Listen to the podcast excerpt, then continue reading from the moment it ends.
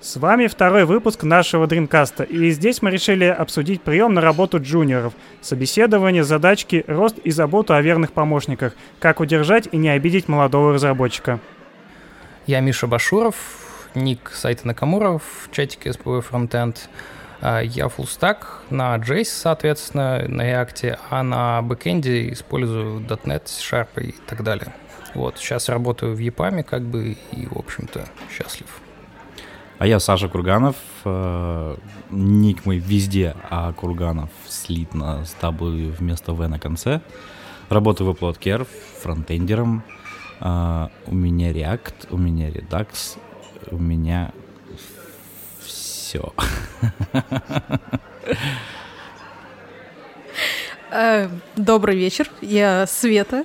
Я работаю в BIA Technologies, но чаще упоминаю себя в контексте компании «Деловые линии», потому что меня им продают просто по часам. Эм, я занимаюсь фронтендом, э, и мой ник — Аиста. Всем привет! Окей. Мы хотели сегодня э, поговорить о джунах, э, о вообще там о джунах, медлах, собеседованиях и вот об этом всем. Э, ну, насчет собеседований, кстати, э, у меня есть, э, так скажем, несколько комментариев. Я сам проводил э, некоторые собеседования и слышал, как, как текущие джуны бывают, э, проходят, про, проходят собеседование, потому что я помогаю там пары, паре человек э, устроиться на работу, там вычитываю резюме, э, и, ну, естественно, спрашивают, что спрашивают на собеседованиях, как вообще. И, конечно, про, с джунами как-то все совсем плохо, как-то их прям не любят, ненавидят, никто себе не хочет, мне кажется. Я люблю джунов. Я очень люблю джунов. Особенно, когда они послушные и желательно мертвые. А, собственно, расскажи, Саша, а как прошло твое первое собеседование? Потому что у меня как раз вот на днях был опыт первого собеседования. Я впервые была не жертвой, а, так сказать, мучителем. И поэтому это прям живой новый опыт, которым мне прям не терпится поделиться. Но я из вежливости хочу послушать тебя. Блин, а я не помню свое первое собеседование, если честно. А, кажется, оно прошло неудачно, мы просто не взяли чувака, потому что сразу показался каким-то каким-то херовым. Но первое собеседование а, на Джуна, если, то у меня его, в принципе, не было, потому что Джунов я никогда не собеседовал. А, на прошлой работе в студии Михаила Кечинова мы, мы брали Джунов, но э, первого своего джуна я пригласил лично. Я тогда преподавал в политехе э, и увидел на занятиях, там, на практике, там, что одна из девушек прям очень хорошо себя показывает. Видно, что у нее голова работает прям в нужном направлении. Просто подошел к ней и предложил, не хочешь пойти к нам в студию джуном? Она согласилась. Забавно. У нас, у нас вот такого на предыдущей работе в Clover4 никогда такого опыта не было. То есть там была маленькая команда, начиналось все вообще с двух человек, а потом оба эти человека ушли, и меня за неимением лучших кандидатов просто сказали, вот давай ты пока тут поделаешь все, а мы посмотрим, что будет. И так я постепенно как бы стал немножко лидить, управлять всем этим. И там мы собеседовали множество человек, но в основном только джунов и иногда медлов, которые почему-то к нам приходили, потому что у нас была очень простая проблема. А, как бы проект сам по себе был не дико интересный, поэтому это была внутренняя разработка. И, соответственно, непонятно, чем было привлечь медла. Сильно выше рынка платить, странно, как бы зарплата больше гигиенический фактор скорее а, соответственно, какими-то интересными совсем вещами тоже непонятно. И, по сути, мы много очень собеседовали джунов а, в, в попытках просто взять и вырастить их у себя, чтобы они у нас остались. Э, и нам было от этого хорошо. В целом наши попытки увенчались успехом, потому что сейчас команда, по сути, состоит из шести человек. Из них э, четверо взяты изначально джуны на работу. А сейчас уже медлами. Ну, по сути, да. И сейчас вы больше не набираете? Сейчас, сейчас я не знаю, я оттуда ушел. А сколько вообще осталось джунов, сколько доросло до мидлов и осталось на этом месте? А, ну, четыре человека, получается. Саша, а твоя девочка сколько проработала? Не знаю, ну точно дольше меня. Ну, то есть, э, когда я уже ушел в Apple Care, она все еще там работала. На тот момент, кстати, по-моему, в студии остался только один middle и два джуна занимались фронтендом. Мое первое собеседование как раз было на прошлой неделе. Это была девушка. Девушка очень интересная, но поскольку ее собеседовало много человек, видно было, что она нервничала. Реально шесть человек сидело в маленькой комнатке. Там не хватало стульев, и поэтому несколько человек сидели в этих креслах-баблах. И, с одной стороны, это должно было создавать уютную атмосферу, но не, нет, нет. Да у вас, на самом деле, вообще какая-то жесть. Я знаю эту девушку, и она наверняка слушает. Привет тебе. Привет. А, у вас мало того, что куча народу на собеседование пришло, так еще и два тестовых задания прислали одновременно выполнять. Вот это я точно знаю. Вот, кстати, это очень интересно, потому что с меня руководитель попросил ну, придумать тестовое задание для Джуна, и я его, соответственно, придумала. Но когда пришла вот эта девушка, я результатов тестового задания это не видела. Мне его как бы никто не показывал. Я понял. Круто. Зачем оно было нужно, не совсем понятно. Так, подожди, она же еще не выполняла тестовое. Да? Ну, ей только, насколько я знаю, ей только-только его прислали. Не его, а их. Их было два. Ну, надо сказать, что мое тестовое задание, оно достаточно простенькое. Ну, элементарно сверстать три инпута, ну, подписаться а. на них и вывести просто. То есть небольшая задачка. А Вообще, вот... расскажи про само собеседование, подожди. Да, Мы сейчас когда-то да. сейчас уйдем. А, как вот, а, как ты определила? Вот ты говоришь, она очень интересная и тебе понравилась. Чем? Чем тебе показалось интересно и чем понравилось? А я не знаю даже, это как-то вот на уровне просто простого человеческого контакта. Потому что прежде всего, там, что бы Джун не знал, что бы он не умел, все равно тебе работать с человеком надо. И поэтому я считаю главное, что, чтобы он был адекватным, чтобы он был приятным. И... Ну, ты же наверняка как-то определяла как, ну, уровень ее знаний. Вот, ну, вот что для тебя вот, ну это, наверное, к обоим к вам вопрос. Что э, Джун должен знать, когда вот идет на собеседование? Вот Мне... что Света должен знать, когда к тебе идет на собеседование? Ну, мне кажется, что Джун должен прежде всего более-менее знать поляну, условно говоря. Что такое фронтенд, зачем он нужен и вообще как отделить э, фронтенд от бэкенда. Ну, поскольку это человек Джун.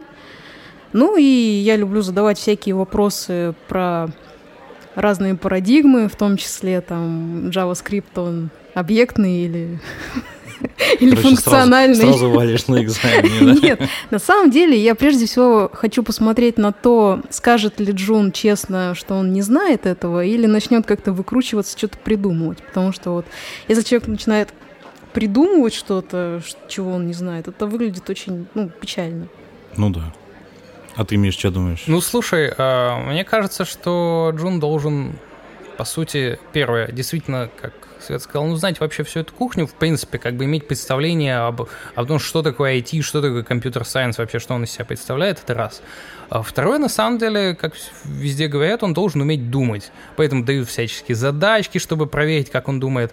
Ну, то есть э, иметь, иметь возможность рассуждать, при этом как-то иллюстрировать свои рассуждения, чтобы они были понятны. И, ну, если это не на чистую позицию верстальщика, как бы простейшее алгоритмическое мышление. Угу. Ну смотри, э, окей. Но, например, есть еще, кроме джинов, бывают же еще стажеры. И вот знать просто кухню и понимать, что такое фронтенд и что-то, это, по сути, стажер, это же еще не джун. Да не, не, стажер, он приходит вообще, типа, о, здесь айтишники сидят, здорово, всегда хотел с компьютерами работать. А, я есть... как-то так стажера представляю. Ну, не знаю, я, я правда тоже не сталкивался с стажерами, но мне они видятся как э, люди, которые, ну, знают, что они хотят во фронтенд, знают, что это во фронтенд, но просто ничего не знают. То есть это не студенты, скажем, э, уже, там, ну, человек, который, не знаю, прошел какие-нибудь онлайн-курсы, допустим. У тебя, короче, там, планочка повыше. Ну, может быть. Не, ну а как вот, я не представляю себе, как я вот могу к себе, например, взять стажера на позицию, на, на фронтенд, э, который не знает, что такое фронтенд. Ну, нахера он мне нужен вообще? Ну, тут, мне кажется, э, идея следующая. Джуна, если ты берешь его, ты пособеседовал его, и ты хочешь его взять, ты его берешь как бы с расчетом на то, что он начнет тебе приносить пользу. Стажера, у вас должен быть, видимо, для стажеров реально какой-то процесс налаженный быть в компании. Скорее всего, должна быть какая-то более-менее крупная компания а, которая просто берет людей, и если из них что-то выйдет, ну точно так же, как вот эти вот э, венчурные инвестиции, что мы вкладываемся в кучу-кучу стартапов, и, возможно, что-то из них выстрелит. Вот со стажерами, возможно, мне кажется, такая же история. Ну или типа пиара для... Чему бы нет. Компания, которая вот э, действительно поставила вот это стажерство на поток. Ну, это какой-то странный черный пиар получается. Ну, не черный, но какой-то, ну, какой-то бессмысленный. Ну, действительно, что это даст компании? Окей, мы набираем стажеров и, и что? Ну, так у нас работает, опыт. У, у нас работают люди, которые ни черта не знают. Нет, нет, это вроде как чистый боевой опыт. То есть э, человек не то, чтобы закончил какие-нибудь курсы или я не знаю, студент, который только-только получил диплом, а человек, у которого есть уже реально боевой опыт стажировки. Ну, есть в этом что-то, то есть как бы человек, возможно, будет лично им благодарен за вот это вот, даже если он не пройдет стажировку. Ну, может быть. Ну, то есть человек получит опыт, какой-то реальный практический опыт, но при этом всего лишь вырастет до джуна? Ну, почему бы нет? Хотя бы так. Джун уже с реальным опытом? Ну, блин, где бы таких взять? А может, для этого и берут? На самом деле, вот э, много раз было, что я собеседовал людей, которые там, не знаю, в DocsVision, вот они прошли стажировку, а их, им потом, например, не знаю, предложили писать на Visual Basic вместо шарпа. Они такие, нет, спасибо. И, и вот пошли искать другую работу, и вот типа как бы у них у них есть какое-то понимание о том, как ПО вообще делается. Понятное дело, но это чистый как бы такой джуниор в вакууме, но это уже неплохо. Ну окей, ну э, насчет все-таки того, что должен знать Джун еще, хотел э, такую вставить. Э, мне кажется, самое главное для этого не э, действительно какие-то знания, ну не какие-то там, не знаю, практические навыки, а просто чтобы человек был подходил к этой профессии. Ну, то есть, во-первых, чтобы был, не знаю, внимательным, э, чтобы, не знаю, хотел в эту профессию, чтобы, так скажем, давал себе реальную оценку, что он в чем-то, если он где-то не знает, вот как Света сказала, чтобы не выдумывал, а прямо сказал, я этого не знаю. То есть это, наверное, самое важное для Джуна, потому что Джун действительно, он не, да и не должен ничего знать, он же, он же Джун. А ну как? нет, у него должны быть какие-то теоретические знания, конечно, у него должна правильно работать голова, но если, не знаю, ты спросишь его какие-нибудь сложные какие-нибудь, не знаю, современные фреймворки, там, там, построй мне приложение на React э, плюс MobX, там, э, не знаю, с сервер-сайт рендером и что-нибудь такое, естественно, ни один джун такой не ответит. Но при, по, по крайней мере, когда ты да, да, даешь какие-то задачки ему, э, или, не знаю, тестовые задания, ты можешь понять, как он думает. То есть ты можешь понять, а подходит ли он вообще в эту профессию, сможешь ты его вырастить или нет. Это, наверное, самое важное для Джуна все-таки, чтобы он просто подходил к этой профессии. Но это, мне кажется, можно понять уже только когда ты его возьмешь к себе, то есть когда он уже прошел собеседование. А, собственно, как на собеседовании определить, что человек внимательный? А, ну, когда он внимательно ну... тебя слушает. Ну, то есть, а, не знаю, дать ему какой-нибудь действительно вот задать какой-нибудь вопрос а, сложно структурированный, и как бы поймет он его или нет, например. Не знаю, просто э, любой человек на собеседовании боится. Будь то джун, будь то мидл, будь то сеньор, хоть какой уровень на самом деле. Люди все равно будут бояться. Может быть, со временем они научатся как бы преодолевать это, но тем не менее. Это всегда стресс, это всегда как бы тебя собеседуют, тебя проверяют тебя но... тестируют. И поэтому, э, наверное, для джуна это наиболее важно как-то поставить, получается, себя таким образом, не знаю, хоть вот так вот просто сказать, чувак, а если ты что-то не знаешь, пожалуйста, не стесняйся этого сказать, потому что если ты скажешь глупость, как бы, то тебе от этого только будет хуже. Если тебе что-то непонятно, ты спроси.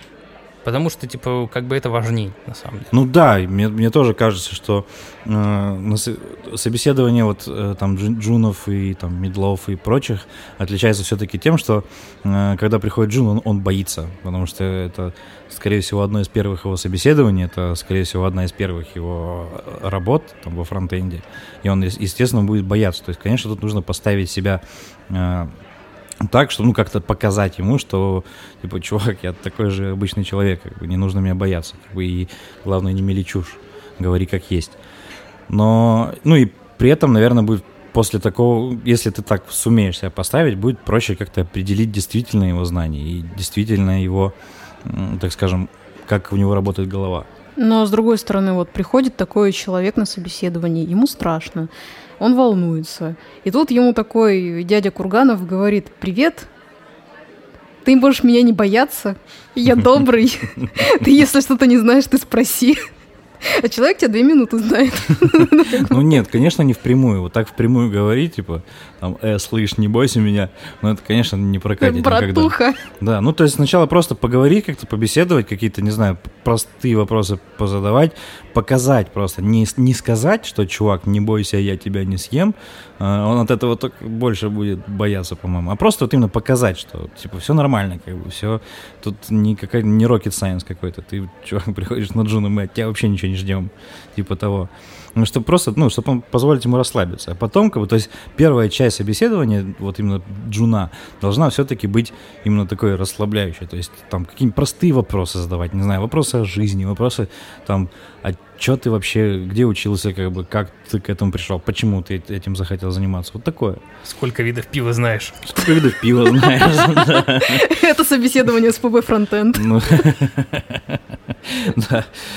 Вот. А потом уже после этого можно, не знаю, взять, дать там, поспрашивать какие-нибудь, дать, давать задачки, не знаю, давать там тестовые задания. И вот, кстати, насчет тестовых заданий, очень часто э, джунам дают те, прям, ну, такие большие тестовые задания на дом.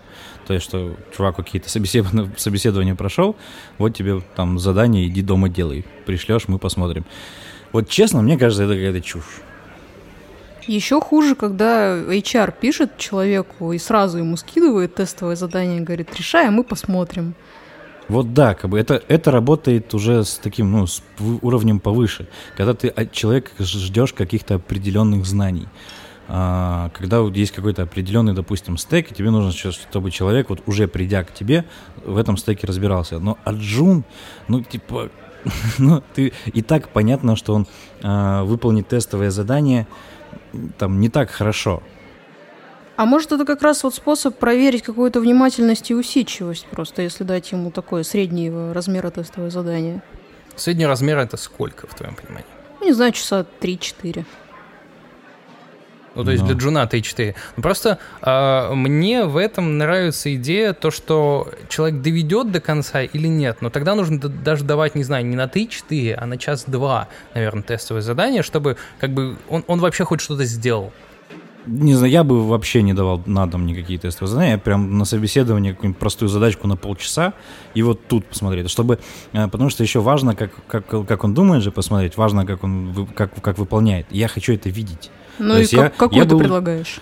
Да не знаю, простейшую там, вот не знаю, сверстать э, вот этот рейтинг из пяти звездочек, например. При наведении закрашивались все звездочки до той, на которой наведен, и при клике это все сохранялось.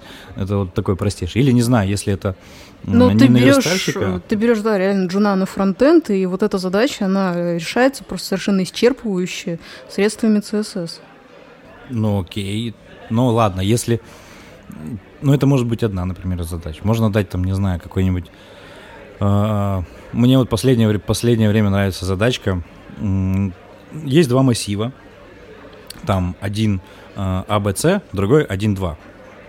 И нужно а, из этих двух, там, за один проход слепить массив там А1, B1, C1, А2, B2, C2. Ну, задачка это действительно простая.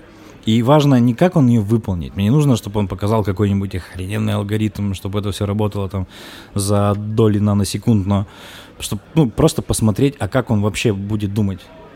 То есть как он подойдет к решению такой задачи. Ну да, вот, типа простейшие э, алгоритмические задачи.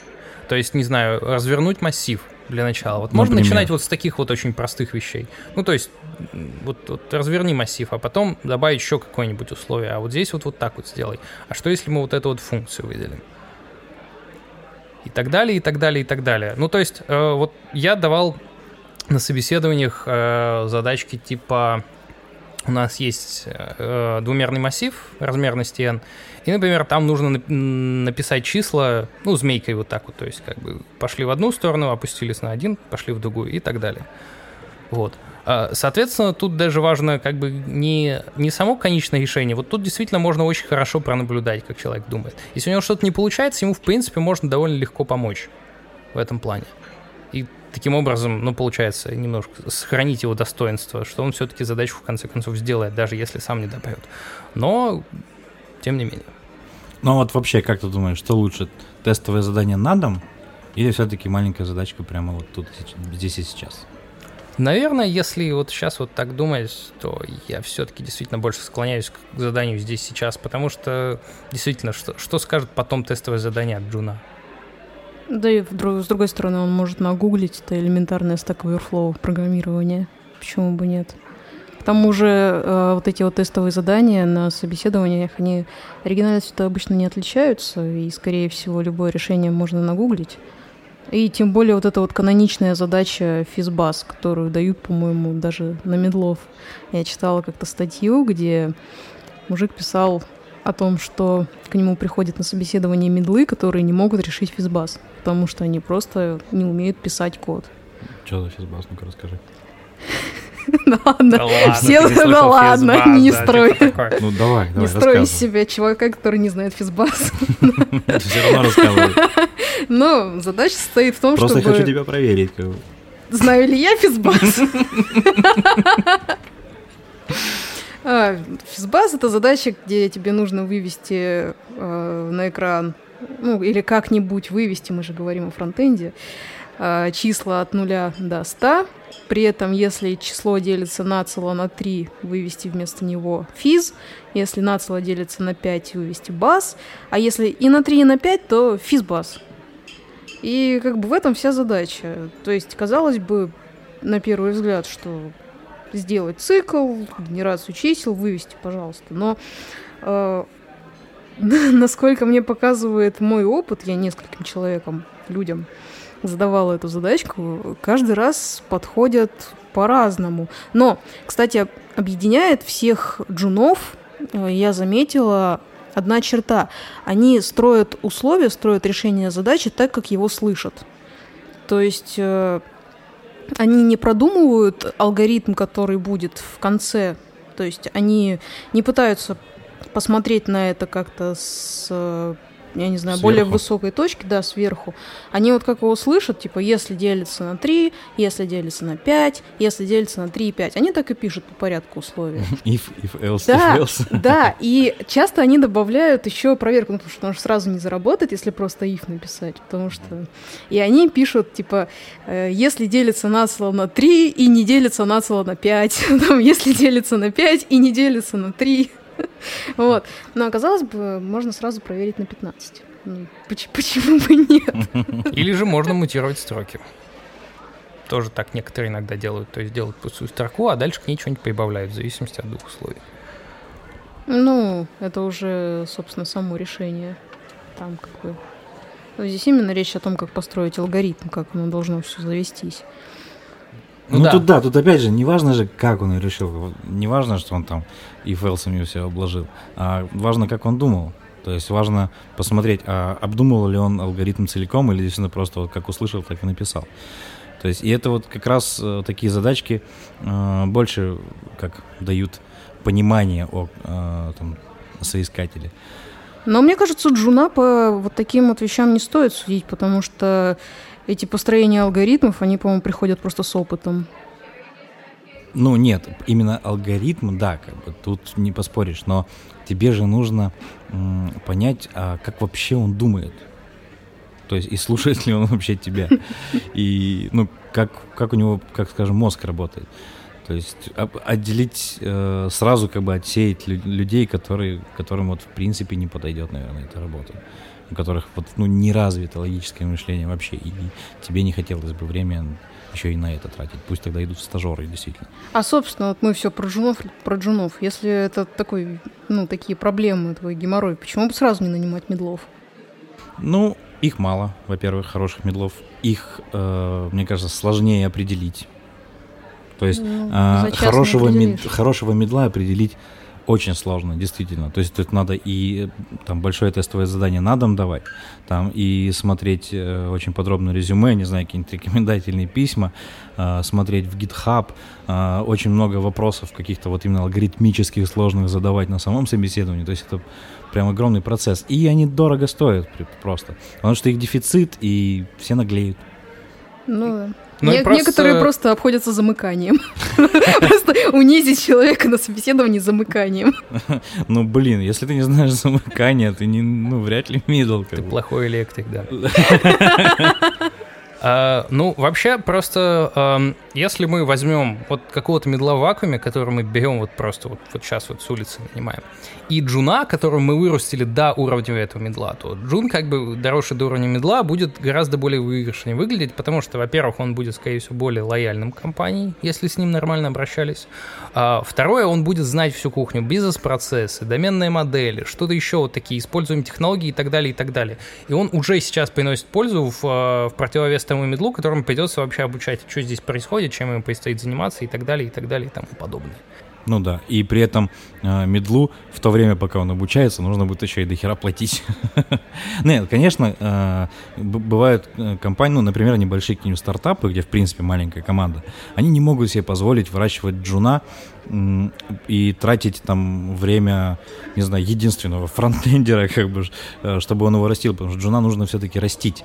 То есть это ты тратишь не только время самого джуна, но еще время кого-нибудь из э, уже существующих раз, разработчиков. Потому что за джуном нужно постоянно следить. То есть, если ты не можешь себе вот этого позволить, то да, у тебя нет выхода, ты ищешь медла, ты сразу начинаешь просто платить. Тут нужно еще взвешивать, то есть сколько там, ну, в долгосрочной перспективе. Либо тебе проще сразу заплатить, начать платить большую зарплату, и человек там за два месяца вкачается, в принципе, в твой стейк и начнет нормально работать. Или ты готов платить, не знаю, поменьше, как бы, но тратить как бы, время там одного из разработчиков. Если у тебя 100 разработчиков работает, ну, ты можешь потратить хоть все время одного из них, согласись. А если у тебя их всего двое, то, наверное, так ты не будешь делать. А еще есть бэкэндеры с теми же проблемами. Ну, бэкэндер — это отдельная история, да. Да, но в любом случае, получается, Джун — это инвестиции. Инвестиции в будущее с э, желанием того, что вы его удержите, и тогда он у вас останется и начнет вам реальную пользу приносить. А как удержать его? Вот это сложный вопрос. Вот у нас, опять же, на предыдущем месте как бы был целый документ на эту тему, который говорил, что мы находимся в практически безнадежной ситуации, потому что, типа, проект не особенно интересный, поэтому медлов сеньоров брать сложно, вот. А джуны, как бы, ну, мы возьмем их, а они потом уйдут просто, опять же, на большую зарплату, на интересный проект просто в другую компанию. Вот. Поэтому мы, как бы, грубо говоря, прыгали над ними, старались все, все классно-классно им сделать, э, сами повышали им зарплату. Вот они так, что они... За свой счет? Не совсем, конечно. Ну, то есть, получается, его надо как бы опекать, создать ему все условия для того, чтобы ему было комфортно. Чем это может выражаться, получается? Ну, во-первых, э, не, когда Джун тебя что-то спрашивает, не кричать на него, что отвали, у меня здесь важная задача. То есть, ну, отвечать на вопросы, отвечать на, на вопросы нормально. То есть, если э, Джун, как бы, ну, то есть нужно э, какой-то вот авторитет, что ли, э, как скажем, иметь для Джуна. То есть как-то не авторитарным для него быть, а авторитетным. То есть, чтобы он тебе просто вот доверял и понимал, что вот э, ты тот человек, на которого вот он может в своей работе опереться. Авторитетный и авторитарный. Такие разные слова. Ну да. Иногда их путают, кстати. Я часто Я их замеч... путаю. Я понял. Наверное, поэтому от меня бегут мои жены. Да, у вас там авторитаризм, зато нет, экономика нет. быстро растет. Нет, у меня еще не было ни одного джуна, я была джуном, и а как ты стала, подожди, Джаном? Ну-ка расскажи. А, я вообще еще в школе начала интересоваться вебом. Тогда были еще в моде таблицы. И первый мой проект, первый мой сайт был на табличной верстке. Но я особо не вдавалась в это, подрабатывала верстальщиком. И в поисках, так сказать, более серьезной профессии какой-то, высшего образования и так далее. Я не считала никогда это серьезным занятием. А, после института я устроилась э, разрабатывать ПО, условно говоря. А после того, как переехала в Петербург, я устроилась верстальщиком, полгода там проработала, меня выгнали. И после этого я попала в эту фирму. Я пришла просто на собеседование, ни о чем особо не надеюсь. Меня пригласили именно джуном. А, и взяли меня по трем критериям. Первый критерий у меня были синие волосы, частично. А второй критерий. В резюме я написала, что умею переворачиваться в воде как тюленик. И третий критерий. Меня на собеседовании спросили, чем двойное равно отличается от тройного, и я ответила правильно. Количеством равно? Да! Нет, на самом деле я правильно ответила по про приведение типов. А ты, Миш? Ой, у меня веселая история была. Я начинал вообще и никейщиком, потом на другой работе тоже начал работать никейщиком. Ну, у меня был там программистский бэкграунд еще со школы, там олимпиадное программирование и прочее. Uh, вот. И я постепенно начал программисту там кассового БО помогать ему делать там на, на SQL, там была часть логики написана, часть на Qt. Вот. Потом я сюда пришел, уже в Петербург приехал, и меня вот взяли джуном на, на C-Sharp. Вот, они так посмотрели меня, что-то поспрашивали, спросили, как делается паттерн декоратора, я что-то написал им там на доске, они сказали, ну, вроде нормально. Мне кажется, не, не особенно нормально там было, но, видимо, что-то похожее. Вот. И они как бы, ну, по сути, вот действительно поверили в меня, что вроде чувак думать умеет, что-то может. Вот у меня никогда не был джуном. Ну, то есть, э, первая моя работа во фронтенде, ну, я вроде как был по уровню джун, ну, то есть я ни хера не знал. Вот кто попал в фронтенд через постель. Нет, не так все было. Это неправда. Это слухи. Я не такой. Нет. Первая работа моего фронтенде, я вроде, ну, действительно по знаниям был как джун, то есть я ни черта не знал практически, я вот только буквально, по-моему, там полтора или два года, как начал всему этому учиться. И пришел, я попал тогда в Амплифер, это один из стартапов злых марсиан. И там, то есть, ну, надо мной был только вот э, директор и бэкэнщик. То есть, и понятно, что там во фронтенде, в верстке, как бы я вот как-то... Ну, я под, подглядывал за кодом ситника. Ой, юрист. Да-да.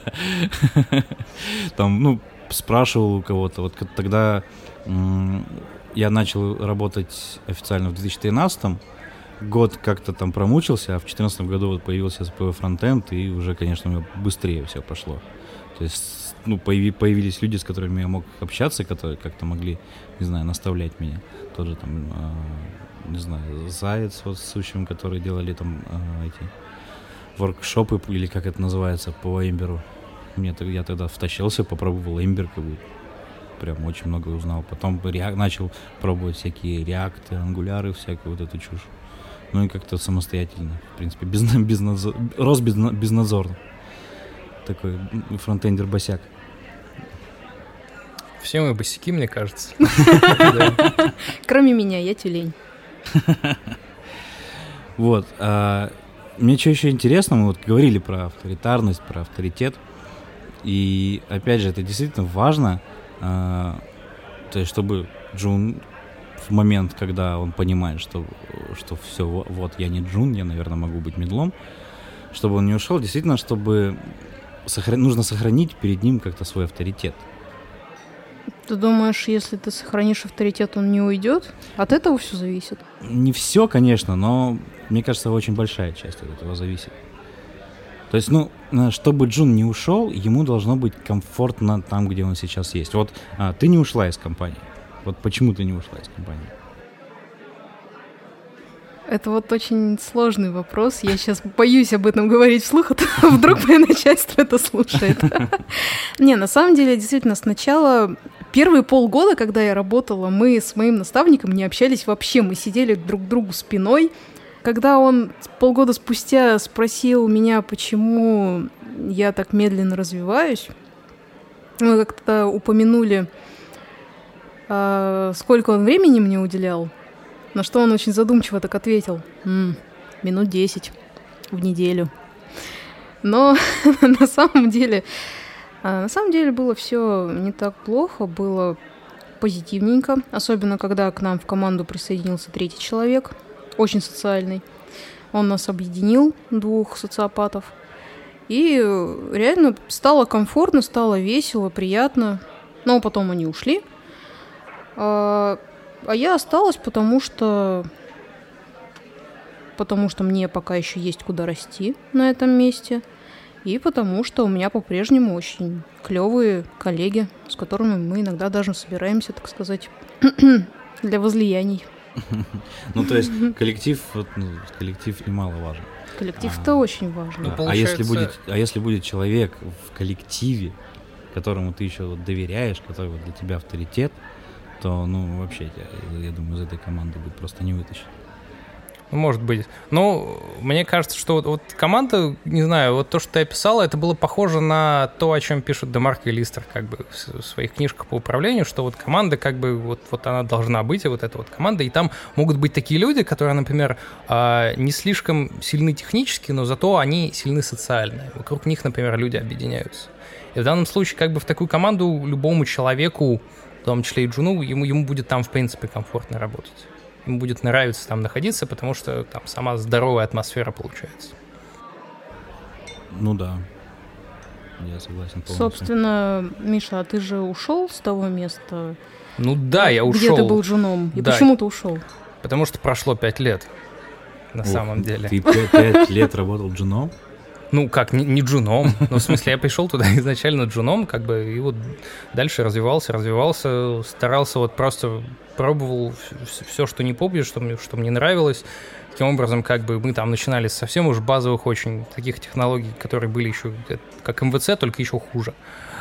Вот. А потом там мы посмотрели Angular, первый, второй, соответственно, перешли на React, и вот сейчас вот как бы они там недавно взяли это, э, фронтендера прям чистого. Хотя а, до этого это есть... как бы был такой .NET, .NET. А. Вот. А слушай, а когда ты понял, что ты больше не Джун? Как это все происходит? Слушай, я не знаю. Как бы, ну, для, для тебя это никак, никак не происходит, потому что ты когда растешь, ты же не понимаешь, что ты достиг 170 сантиметров в своем росте в какой-то момент. Вот. Э, это, это хорошо видно со стороны тем людям, которые вот видели тебя в детстве, а потом видят снова, о, говорит, ты вырос. А ты-то сам этого не замечаешь, поэтому это можно заметить, наверное, только со стороны. Но и то, а вот человек, который с тобой постоянно работает, как он может сказать, что вот теперь ты мидл? Мидл это кто вообще?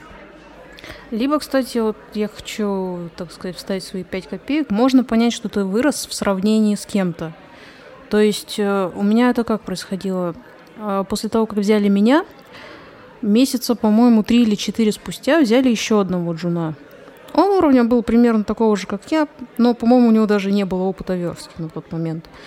Но суть в том, что недавно мне пришлось с ним снова поработать, и вот эти вот 3-4 месяца, они очень сильно ощущаются, по крайней мере, на данном промежутке. Чувствуется, что у меня действительно больше опыта, и человек решает какие-то задачи, ну, просто заплатками или не вдаваясь в подробности, в детали реализации, но просто потому, что у него не хватает опыта. И вот на этом на этой почве, на почве сравнения, я действительно понимаю, насколько я выросла. Окей. Но это другое немножко, опять же. Это, опять же, ты какое-то время не, не взаимодействовал с этим человеком. Опять же, вот как действительно, как, знаешь, как, как Миша сказал, то есть это как э, вы дол- друг друга долго не видели, и потом ты поняла, что ты там выросла до 170, а он только до 160. Но тем не менее, это же не мнение со стороны было. Ну, согласен, да. Но окей, а, давай по-другому, я переформулирую вопрос. А, а как, как вот ты определишь, вот ты, например, вот возьмешь сейчас Джуна, а, я надеюсь, того, которого нужно. Есть нужный Джун. Вот, как ты определишь, что вот, а, проработав какое-то время, о, больше не Джун?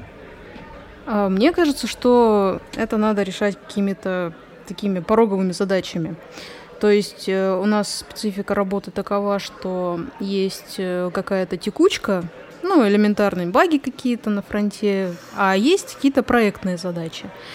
И вот, мне кажется, на проектные задачи э, стоит как раз э, сажать джуна э, на те, которые ему помогает его знание поляны, условно говоря, бизнес-процессов этих, и размер этого проекта. И если человек справляется, я думаю, что он уже достиг определенного порога. Ну смотри, я вот э, смотрел на определение японовские, и они гласят, что типа middle в их понимании это человек, которому можно дать фичу, и он ее сделает, и сделает при этом не слишком плохо. То есть он самостоятельно может отвечать вот за такой вот фичеобразный кусок функциональности. Джун, в свою очередь, как бы может делать какую-то задачку из нее достаточно хорошо, я так понимаю. Вот. Соответственно, дальше сеньор, он типа может уже взять целый там большой сервис или весь продукт в случае его небольшого объема. Вот. А, видимо, получается, это больше всего зависит от того, какого размера фичи и какого размера продукт. Вот, кстати, у меня возник интересный вопрос. Когда ты работаешь с бизнесом, тебе очень важно оценивать собственные силы и оценивать, в какие сроки ты сможешь реализовать ту или иную фичу. Это вообще очень важный скилл, я понимаю. Но джунов-то обычно этим не дергают, но тем не менее это уметь надо. Как научить джуна оценивать свои силы? Не знаю, я считаю, что джуна невозможно этого научить, это можно уже только медла научить.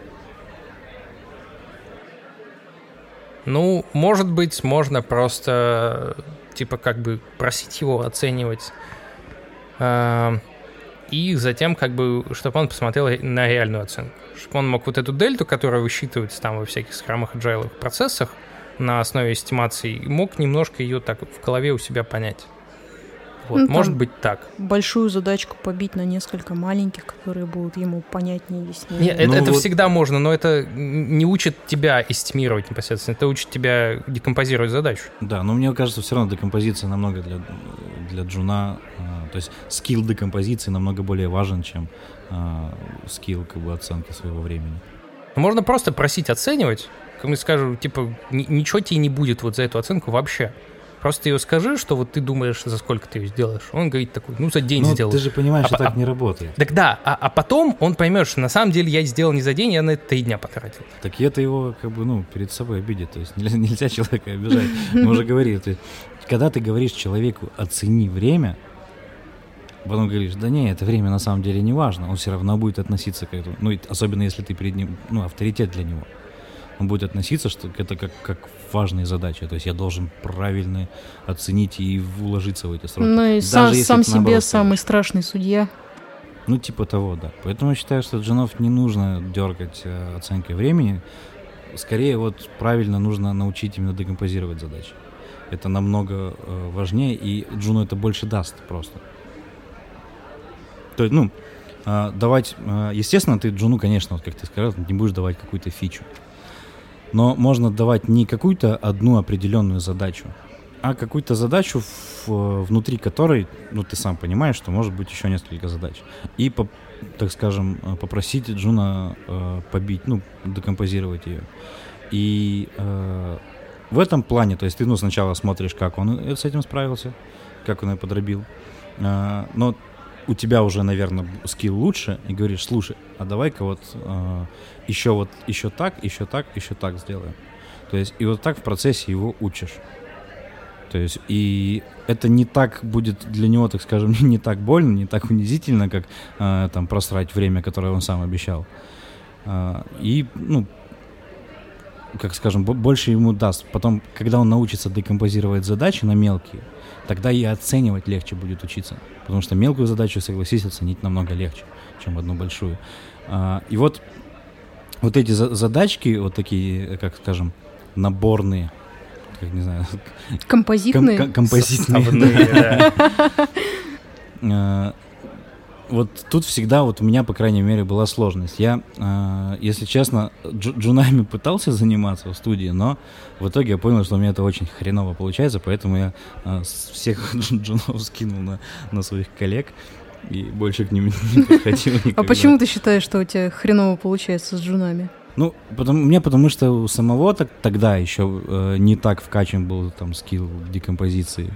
А, и я не мог как бы ну дать правильно задачу, то есть ну, про, на, как скажем правильно маленькую задачу Джуну. То есть мне почему-то я давал задачи как себе. А это всегда какие-то ну, огромные такие куски приложения были. То есть, естественно, Джун просто терялся, как бы, и очень много времени потом приходилось на него тратить. А сколько у тебя было джунов? Дв- было трое, но э, один из них э, слился, по-моему, через две недели. Просто э, получается, как бы если ты джуна опекаешь, если ты его получается, то от тебя от тебя нужно внимание, от тебя нужны усилия какие-то. Не всегда человек хочет, не всегда человек готов их давать вообще. То есть, э, действительно, нужно задачу как-то попроще. Нужно время, чтобы объяснить. Э, нужно выделить у себя времени отожрать, чтобы там код ревью какой-то провести или пойти к нему позаниматься там парным программированием и так далее. Вот. Э, не всегда человеку это интересно, не всегда человек этого хочет. А сколько у тебя было джунов? Ну, получается 6 штук. Из них двоих я уволил, а четыре остались. За, за что ты уволил двоих джунов? А, ну, один ну, то есть, вот когда я его собеседовал, вроде он показал, что голова вроде работает, все, все, все вроде нормально. Опыт у него был странный, как бы не совсем релевантный относительно нам там, что японцы, но, как бы, ну ладно, бывает что.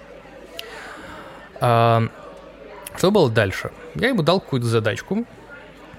Какое-то время ушел там, на следующий день подхожу, ну, чтобы посмотреть, что, что он вообще в итоге сделал. Он что-то вообще уткнулся, как бы, и, и заткнулся на какой-то совсем странной, нерелевантной вещи. Вот я говорю, так, вот, вот давай, вот, вот это вообще не релевантно, это не важно, вот давай это просто выкинем, забьем на это и все. Вот, он вроде раз, хорошо, хорошо, что-то сделал. А я подхожу им на следующий день и вижу какой-то кусок кода. Ну, такой прям не совсем легкий для понимания с, с первого взгляда. Я его спрашиваю, типа, а это что? Он говорит, ну, вот, вот это вот для этого. Я говорю, а как это, типа, работает-то вообще? А он говорит, а я не знаю, я просто скопировал и вставил. Я говорю, ну, круто. Ну, ты, типа, разберись. Ты разберись или, или сам напиши, потому что, типа, как, как бы, когда ты вставляешь код, который ты даже не понимаешь, как работает, э, это какая-то у тебя магия в голове происходит, попытайся разобраться. Немножко посиди. Потом что-то посидел, потом говорит, ну, что-то я не понимаю. Я говорю, ну, ладно фиг с ним. Так ты не пытался и вместе с ним разобрать? Нет, потом я ему объяснил, я ему пытался ага. его как-то мотивировать самому в этом разобраться, раз он изначально это скопировал. Хорошо. И потом оказалось, что вот у него он типичный, короче, такой Airflow программист. Он просто копировал, вставлял какие-то куски кода, они магическим образом работали, иногда причем. Там было куча багов, и он понятия не имел на самом деле, что каждый из них означает, и я просто не смог это побороть. А второй? А второй, он на самом деле много поработал, но потом просто, видимо, потерял к этому всему интерес. Вот, но при этом я так и не понял. Мне кажется, ну, просто как-то у него то ли желание, силы воли, духу почему-то не хватило сказать, что, типа, я сам хочу уходить. Потому что, когда мы объявили, что, типа, чувак, ты что-то последнее время нет, он сказал, типа, да, я, я понимаю, просто, типа, спасибо, чуваки. Чуть ли не спасибо, что вы меня уволили. Ну, блин. Сейчас как бы он счастлив, занимается мобильной разработкой, и вот, ну, вот, вот вы, так. Вы вот. ему деньги платили. Он в это время учился мобильной разработке. Нет, нет, в смысле он... Ну, знаешь, он на работу приходил вот такой вот, как бы, типа... Ну, естественно, он всю ночь мобильной разработки учился. Да хоть бы на работе, блин, тогда занимался, я не знаю, ну, как-то это... А может, мы поговорим про разные полезные практики, а то все ревью, ревью, парное программирование. Как вообще заниматься с женом парным программированием? Ой, я не представляю. Да я вообще никогда парным программированием не занимался. Ну, слушай, парным программированием занимаются очень просто. Берете книжку Кента Бека. А, не, на самом деле, ну, как бы для парного программирования важно просто, чтобы были два человека, у которых был разный уровень. Все. И в какой-то момент один из них садится за клавиатуру и что-то делает. Либо это более сильный человек, соответственно, он как бы программирует, но он при этом должен обязательно вслух пояснять, что он делает, почему он здесь вот такое решение принял и так далее. А, соответственно, человек более низкого уровня, Джун в нашем случае, должен а, обязательно спрашивать, то есть, а вот почему так, если ему действительно что-то из этого непонятно. И наоборот, в какой-то момент они просто меняются, и, соответственно, Джун садится в клавиатуру, а middle, типа, ну, middle, там, сеньор, неважно, а, либо говорит ему, что как бы лучше сделать, либо дает ему простор для действий. Типа, вот, вот нам нужно вот это, вот, вот давай, начинай. Расставь точки с запятой. Да. И, соответственно, Джун что-то начинает, а другой человек его в этом случае как-то поправляет. Вот. Типа того. И, соответственно, либо Джун наблюдает за тем, как второй что-то делает, либо второй как бы ему помогает в чем А как часто стоит устраивать такие сеансы? Слушай, это такой очень дискуссионный вопрос. Э, я вот, типа, больше стараюсь это делать, ну, не знаю, исходя из контекста. Ну, вот сейчас вот я работаю, там периодически я приезжаю в офис, и там человек вот рядом со мной, он сидит. Он там, скажем, больше верстки понимает, я больше понимаю там в React и в таком общем программировании. И, типа, если у меня есть какой-нибудь вопрос по верстке, например, я просто могу его позвать, типа, а вот у меня такая проблема, вот помоги мне, пожалуйста, сейчас. Вот, все, это уже как бы есть парное программирование, по сути. И вот он там что-то сделать, я спрошу его, а вот это зачем и так далее.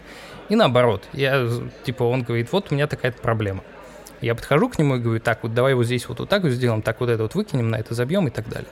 Ну, как бы вот как-то так. Но, говорю, это все из контекста исходит, из того, что контекст какая-то проблема, а не так, что из-под палки обязательно два часа нужно заниматься парным программированием. Главное, чтобы никто не услышал. Ну, в этом плане, как бы, э, я, наверное, тогда все-таки занимался парным программированием. Я как, как э, ну, я уже говорил, что помогаю э, там паре человек там сейчас устроиться, и вот э, девушке э, помогаю как раз еще и учиться. То есть я как ментор Э, и, ну, бывает, что мы там где-нибудь встретимся, садимся за один ноутбук, и она начинает писать, я что-то подсказываю, либо я начинаю что-то писать, объясняю, что я пишу. То есть, но это, ну, вроде, да, вроде парное программирование, но, знаешь, в каком-то таком сильно упрощенном виде. А там как бы все экстремальное программирование, оно такое, достаточно простых практиках. Вот. И э, просто еще часто парное программирование противопоставляют э, код-ревью. Потому что, типа, говорят, что код ревью это плохо, потому что вы, э, типа, проходите уже его слишком поздно. И человеку сложно оглядеть вот именно архитектурные решения и какие-то э, по этому замечания дать. Они больше спорят о том, что вот давайте здесь и фигурными скобочками оценим, здесь вот эти вот, тут такое форматирование, то есть больше спорят о всякой фигня. Вот. А ну, во время... это да, это согласен. Но это, это еще дело в том, кто ревьюет. То есть тут нужно понимать, что в таком случае ревьюить должен человек, который э, может как бы ну со стороны оглядеть это весь код, а не форматирование кода. Ну типа того, да. А в правильном программировании тебе даже Джун может помочь, потому что он как бы второе, вторая глава, две главы всегда лучше, чем одна. Он может заметить какой-то, не знаю, баг, который ты пропустил. Ну всегда такое бывает. Ну да, кстати. Вот такие очевидные какие-то ошибки и все. Ну, то же самое, как, не знаю, написать присваивание вместо равно в ифе, и все. Ну, ну, такое. Но для этого есть линтеры. Ну, да, да, но вот. тем не менее. А, ты еще говорил, кстати, насчет интереса, насчет интересно, неинтересно. А, вот я же менторю, и мне интересно, то есть мне действительно интересно, но правда и в нерабочее время, в нерабочих задач этим заниматься. То есть на работе мне было неинтересно, потому что мне нужно было работать, как бы я, мне фичи надо клепать, а не джуна растить. А в свободное время как бы, всегда, пожалуйста, мне самому это в кайф. Вот прям реально в кайф. Я хочу еще. Ну, может, это проблема, что у тебя, у тебя на работе слишком много вот требует, чтобы у тебя и фичи были одновременные менторства? Нет, ну сейчас от меня вообще не, не сильно. Это тогда, тогда требовали. Тогда была все-таки аутсорс разработка, и тогда я был на тот момент э, там все, так скажем, хоро... ну как крутые э, фронтендеры поуходили. Там у нас осталось только двое, и нужно было все закрывать. Естественно, у меня просто времени не было. Ну, вот. я вот на досуге, так сказать, воспитываю джунов. Одно время я сидела в чатике про JS Noobs, и там просто помогала людям с решением каких-то задач. И мне тоже реально нравилось как бы, делать что-то полезное. Плюс потом я взяла себе лично парочку джунов. Сейчас у меня новый джун, тоже на досуге. И реально мне это нравится. Миша, тебе нравилось воспитывать джунов? Слушай, мне нравится как бы людям что-то объяснять, людям что-то помогать, но а, именно что вот прям активно менты, и постоянно вот как бы каждый день там подходить к человеку, вот, вот это вот меня немножко коробит на самом деле. То есть, что иногда у тебя нет настроения, просто, ну, последи за человеком. Сегодня ты хочешь посидеть один. Ну, то есть, согласись, если бы ты занимался это в свободное время, ну, то есть, не в рабочем, то есть, никогда тебя э, обязывает твоя, так скажем, не профессия, а твой, ну, как должность, должность, когда обязывает менторить джунов. А когда ты, это твое личное решение было бы, наверное, круче. Ну да, да. То есть, То как есть бы это, это, менторство лучше сеньорства. это дает тебе свободу. Дает тебе свободу чего-то не делать, если тебе не хочется. И ты не должен ограничиваться там обучением в рамках только э, стейка твоей компании. Ну да. Я, например, вот э, с этой девушкой и сам ангуляр подтянул, потому что плохо его знал, пом- помогал ей с ангуляром и сам вроде как лучше в нем намного разобрался. Это был СПБ Frontend Dreamcast. Э, Меня зовут Саша Курганов. Я Света. А я Миша Башуров. Пока.